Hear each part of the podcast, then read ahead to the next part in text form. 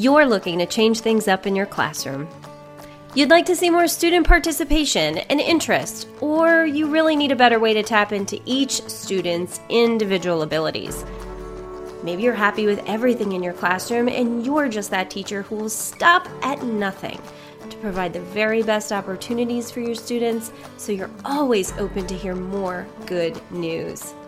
Well, let me personally welcome you to the Student Centered Science Teacher Podcast. I'm your host, Lisa Carosis. I'm a secondary science teacher with 11 years' experience teaching at risk students in a distance learning cyber model. And yet, I've realized success in my efforts to plan for and execute student centered learning. See, I believe that a science teacher's job goes beyond transferring specific content knowledge. Rather, I believe our duty is to prepare students for life beyond our walls, help develop them into informed, active members of society who can confidently make all kinds of decisions. So, on this podcast, our discussions will focus on strategies to promote active learning in the classroom and their outcomes, as well as creating and nurturing a culture that enables students to take ownership of their learning by planning next steps and implementing our feedback. Here, we believe that our classrooms are learning laboratories, not just for students, but also for teachers. You'll always get encouragement to keep on experimenting because what you do and how you do it matters. Let's jump into today's topic. Ladies and gentlemen, I have such a treat for you today. Fortunately or unfortunately, depending on how you prefer to listen to me every week, this is not going to take too much of your time. We're going for a short form podcast episode this week. At least that's how I think it's going to go. I have to tell you, my most listened to episode so far is the one entitled What Students Think of student centered learning. And I find that so interesting. On one hand, I totally understand because that very issue was my concern in making the switch, in doing things a little different. How are my students going to respond? What are they going to learn? You know, on one hand, is are they going to just do the work? Or are they going to be too lazy? And so, what are my outcomes going to be just participation wise? And then on the flip side is are they going to be able to do those standard based tasks and show mastery of the skills regarding the content when they're spending all their time kind of exploring it. And my part in explaining it is so proportionally small. So if you're out there and you're like yeah i really needed to hear that episode you know i feel you. It's maybe where we would all start in getting the inspiration, overcoming some of our anxieties or fears with making the change. And so it was shortly after I recorded last week's podcast that maybe it was even the same day, but I think it might have been a few days later. I left my desk for the day and my kids had already come home from school and I was making salads for dinner and our kitchen and living room it's pretty open. There's no wall between it. My kids are in the living room playing their tablet games and I'm making salads for dinner. And this is sort of our individual quiet time. it's the time that if I am actually home and able to prepare dinner, we're not off to soccer practice or something, that I kind of just do my thing. I've I've learned to appreciate dinner preparation in so much as it provides me time to unwind from the day, but it is is not my favorite task. And the kids, you know, have come home from school and they're doing their thing together. And out of nowhere, my older son starts telling me about his day. Now, my husband and I are dutiful in our family dinners and when we can't have family dinner, the time we do have together, asking kids what happened at school. And and they love to share it with us. But it's really remarkable. Something is always usually a little special when they prompt it themselves. And what my son proceeded to tell me was a little shocking, even for me. I mean, and I guess mostly just in the context of the material I prepare for you each week, And now I have to tell you, my older son, he's on the slightly more mature side. He really thinks deeply about things and he he pays a lot of attention. He asks a lot of questions, and I'm not shy about sharing my work with them, honestly. They routinely ask how was my day, and I'm probably pretty descriptive about my day. They actually know the struggles I've had teach at my cyber school. And they have been there themselves, so they know what other students behave like at the cyber school. And they know what I'm after. You know, I and I talk about it freely with my husband and they're around, so I'm kind of an open book. And they and I know they're like sponges, little kids, you know. Especially my older son, he's always like sucking it in, whatever's going on around him. He's at that age. And so maybe he's initiated this conversation because he knew it would apply, but I think no, I think he was just excited. What I'd like to do for you today is actually interview him. And this might have him pretty stoked. After he told me what he had to tell me about that day, I said, Max, I need to interview you for the podcast. Now, as a reminder, Max is in fourth grade. So perhaps for many of you listening, I actually don't know what the what the level of my science teachers are who tune into me every week. But I definitely gear my information toward middle school, high school teachers. Because as I've said throughout my content, throughout the last 16 episodes, I feel like elementary teachers naturally always already tap into the natural curiosity of students from what I've seen in my own students' work, from what I've seen happen at my cyber school with elementary school teachers and students.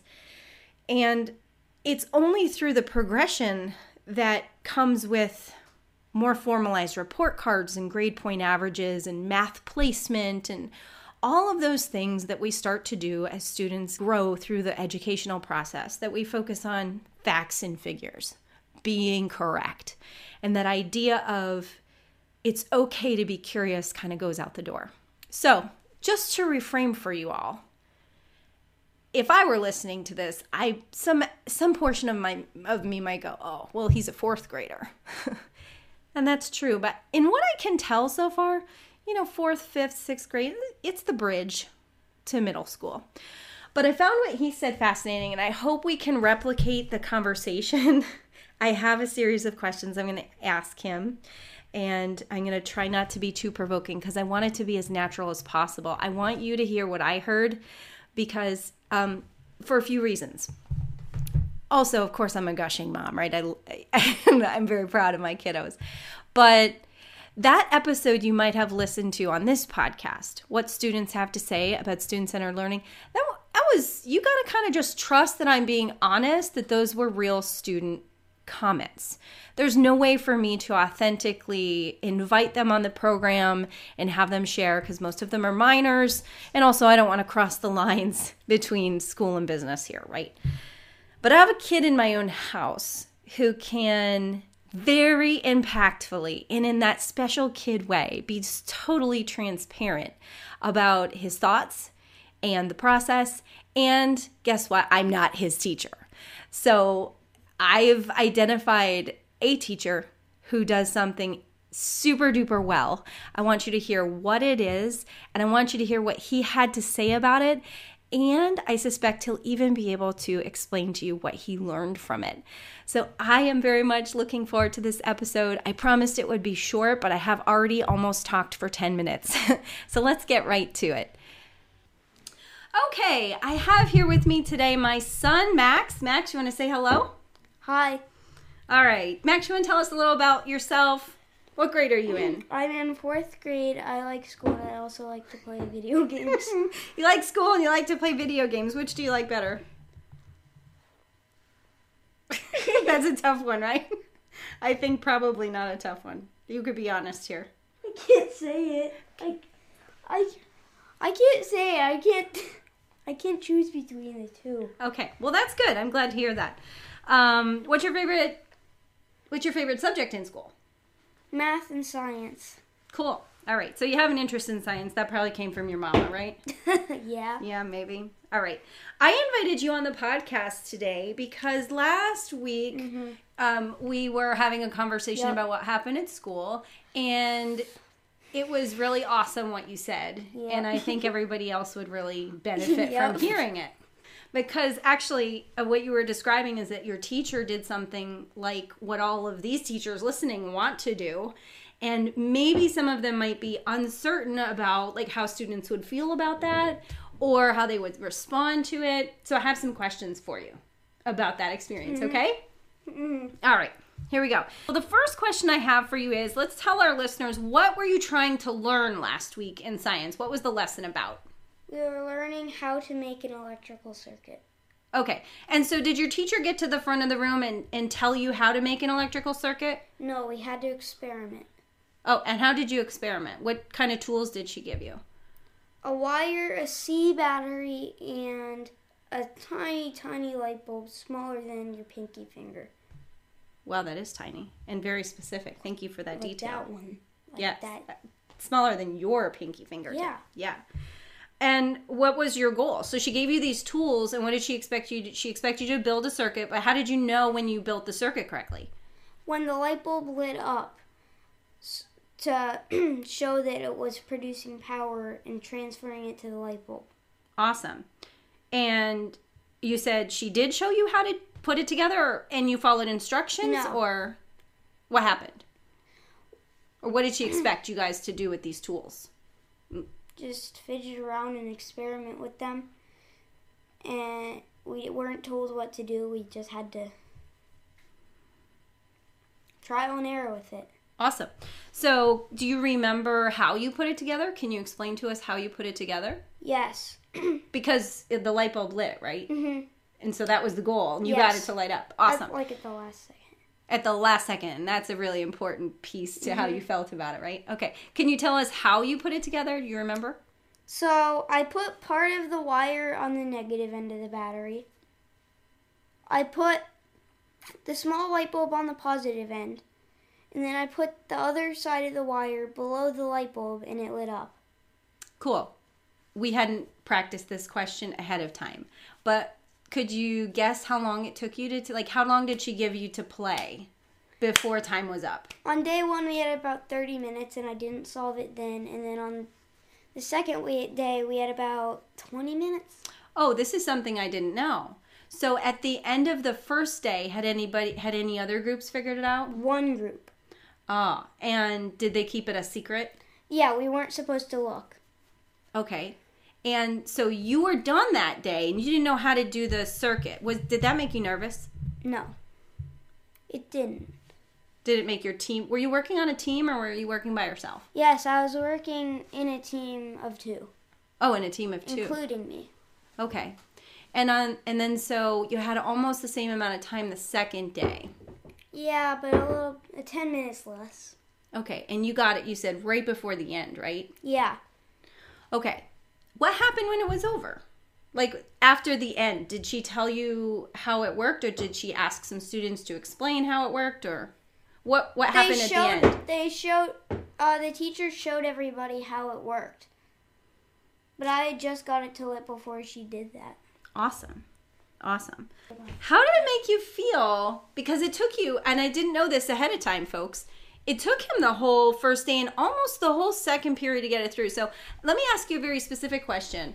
Were you frustrated at all in that process over the two days? No, not really, but. no. Good. How did it make you feel when you got when you accomplished the goal? When you when that light bulb lit up right before it was over? Really good, but honestly, I felt like Einstein. Oh, can you say that louder? Because that's the gem. that's the gem, folks, in all of this. I mean, it's the line that made me go, everyone has to hear this. Say it I, again. I felt really good, but honestly, I felt like Einstein.